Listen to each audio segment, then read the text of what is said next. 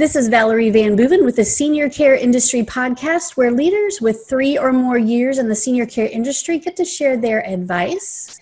It's six questions in nine minutes, so let's get to it. All right, in a few sentences, tell me who you are and what you do. My name is Michael, Michael Fratkin, uh, Dr. Fratkin. I am a father and a husband and a brother and I'm also what's called a palliative care doctor. And what a palliative care doctor does, at least when I'm doing it, is three things. Number one, uh, we don't take care of any patients. We only take care of people, and we do it with a team that surrounds and looks at that person from multiple perspectives. Um, we do it with a doctor, a nurse, a social worker, a chaplain, community health worker, patient care coordinator, wrapped around to see a person essentially as they see themselves, we hope. So, the second thing that we do is uh, we're very good at the treatment of symptoms pain, breathlessness, nausea, whatever you're suffering from, whatever you're feeling as a result of a serious illness. We've got a pretty good bag of tricks. We know how to use them. Uh, the third thing that we do is we help people and their families to navigate, to make their way through what are often very complicated medical situations, but what are always really difficult human situations. So that's what I do. I'm part of a team. It's called Resolution Care Network. And that's what I built. Nice. Thank you. Your work is so important. And I read, I guess I was telling you earlier, I read uh, about you on your website and about your team and what you guys do. And um, what a, a, a, wonderful service for those who are uh, oftentimes, I'm not, maybe not always, but often uh, facing end of life situations. And uh, so that's awesome. Um, yeah. Well, I think we're all kind of facing end of life situations, aren't we? I mean, that was true before COVID 19, and mm-hmm. maybe we're a bit more aware of our mortality, even if we're not burdened by a very serious illness. We're all sort of vibrating a little bit with yeah. the random uncertainty of a terrible infection. That is that is totally true. I mean, we have you know protecting ourselves, our family members, and not being able to see each other. It's a been a crazy, crazy time. So yeah, you're right. We're all kind of vibrating about what end of life might look like. Um, so my hope the, is is that, that that that that's a useful thing for us. Yeah, to be yeah. aware that everything we take for granted is not to be taken for granted. That everything yes. we love and everything we experience, sort of illusion of immortality that we take through our lives, maybe that could be modified a little bit. Yeah, I think a lot of more people are, um, at the very least, thinking about getting some paperwork together to make sure that that everyone else knows what to do the day I die. Um, you know, those kinds of things are being talked about quite a bit. So you're right. Yeah. So tell me, what's the best thing I say about serving aging adults? But I'm going to guess you see all kinds of adults. So and maybe children too. Um, so, what's the best thing about what you do and the people that you serve? The best thing is to explore the mysteries and nuances of every individual person that we meet. The older they are, the more complicated and unique history they have. They might be able to tell me stories about a world I wasn't a part of. Um, that give me a sense of how to make sense of the world that I am a part of. Um, working with with elders um, gives me a, a, sort of solid foundation to understand my own life a little bit better. Wow. Um, it gives me a sense of purpose and uh, uh, validates that all of my efforts are really uh, an expression of respect. Uh, mm-hmm. Yeah, so the, those are the things that I get most from it. Thank you. And uh, my next question is a little bit, it changes the course of our discussion a little bit. Uh, but we're in a time when uh, networking in person is not as possible. It's we might be getting there, but we've had a lot of experience lately with having to change the course of how we reach out to people. So I hear that, and I and we do this. So I understand that marketing online is challenging. It's confusing. It's ever changing. What is you and your team? What have your been your thoughts about uh, changing how you market or or how you reach out to people? One of one of the first helpers for me was a woman that took care of her husband. Um, and she's a person of means. She built an incredible business of her own. And um, the experience that she had of me taking care of her husband was transformative for her. It helped her look at and understand the healthcare system in a completely different way and, and the sort of radical idea that we can actually center the care that we provide around a person, not a disease state, mm-hmm. that we can construct care around what matters to a person rather than what's the matter with the person was mind blowing for her. And she told me, and she has, you know, a 15 or 20 year arc of building a beautiful and successful business in cheese, of all things. Um, she said, Don't tell your own story. Let the people like me and Roger carry what this is forward. And so we have been working very hard for the five years we've been doing this to get ourselves out of the way. Um, and what we've done is we've turned our camera to people. And at first, we had them, they would tell us about what they found to be groovy and cool about palliative care or resolution care.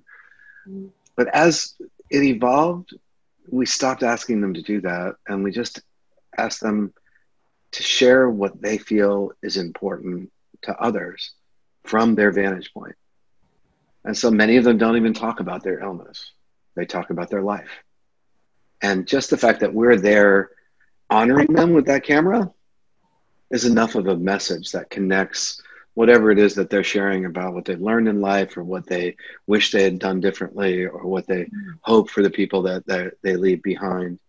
Um, the fact that we're there kind of implicitly holding the camera is enough of a connection to this work. It's a demonstration of the way that we honor, respect, and hold mm-hmm. people who are going through hard times.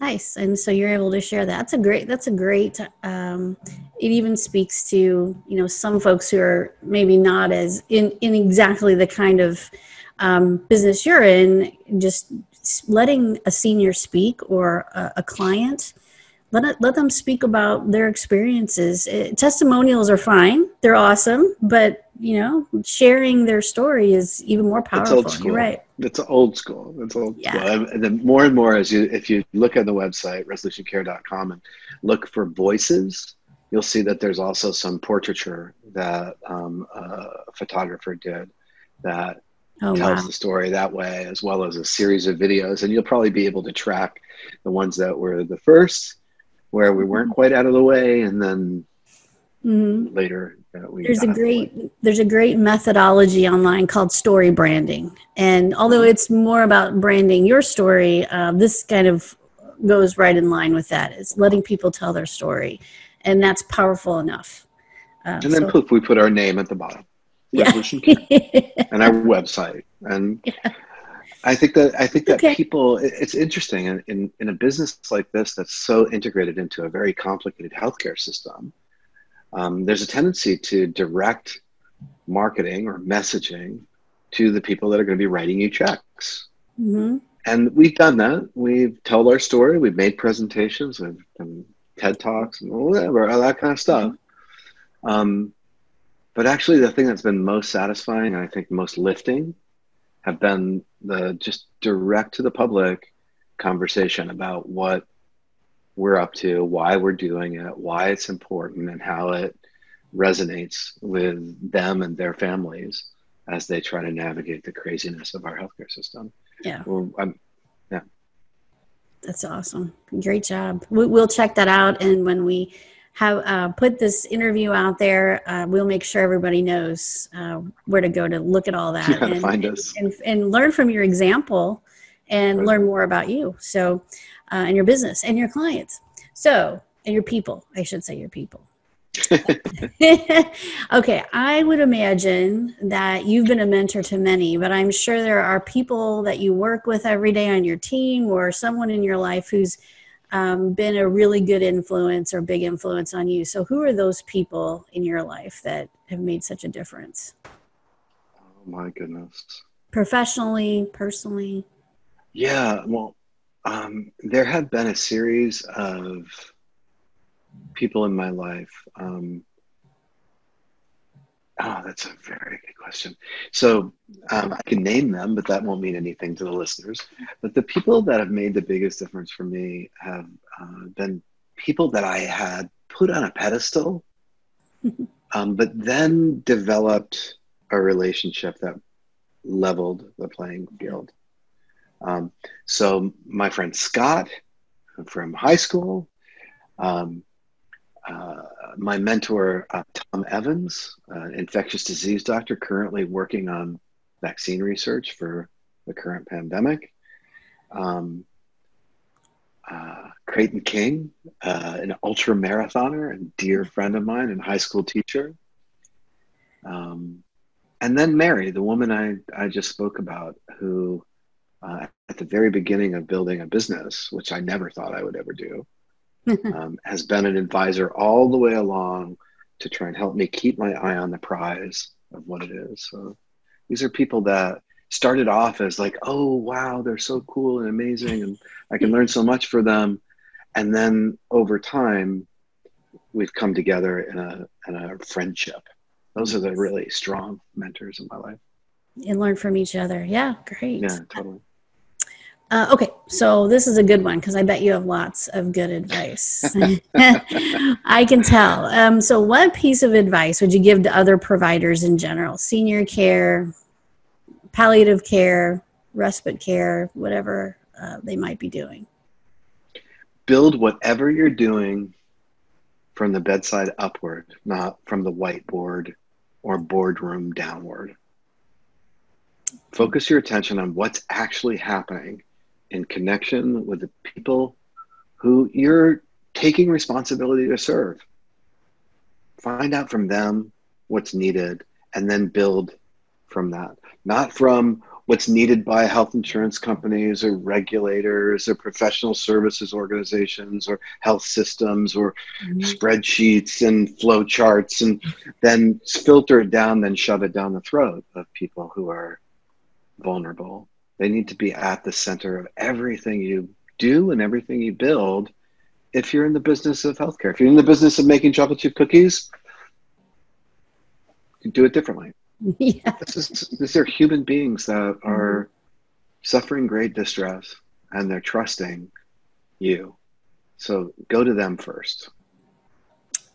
Great, great advice. Very much so. I think we get lost in the uh, whiteboards and the spreadsheets and the numbers a lot. It's easy to get lost in that.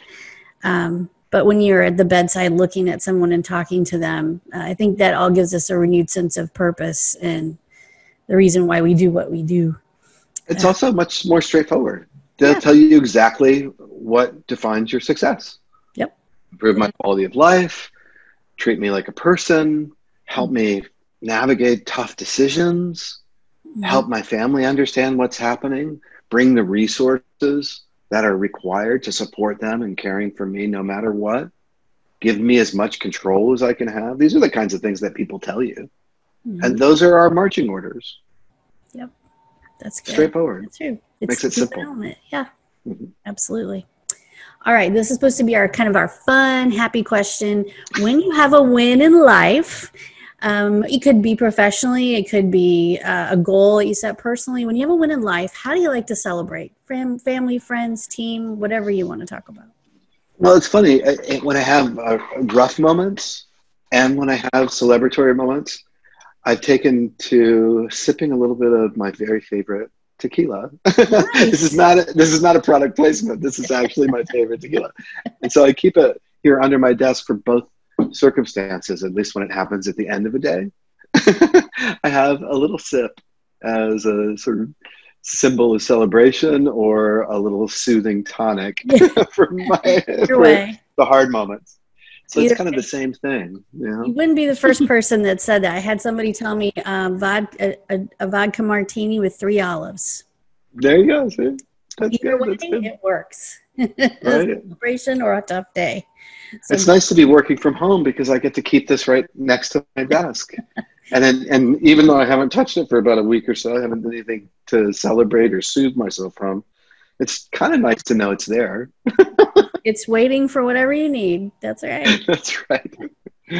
Awesome. Well, Dr. Michael Fratkin, thank you so much for being on the show and for doing this interview. I know it's short, but you've given us a lot of valuable insight, and I really appreciate it. Oh no, it's my pleasure. It's my pleasure. Um, I'd I'd like to encourage people to check us out and Yeah. come to the website resolutioncare.com. Enjoy what you enjoy about it. Send me a note if you like what you see or if you don't like what you see. Um, I um, think they'll like what they see. I did. So, you did. Okay. yeah, yeah, it's There- and there's a there's a bunch of resources we put together specific for COVID nineteen, advanced care planning, those kinds of things that people might find to be uh, particularly practical and useful now too. So happy to provide those Great. resources. Thank you so much. I appreciate you. I appreciate you coming on. So thank you. My pleasure, Valerie. Thank you so much.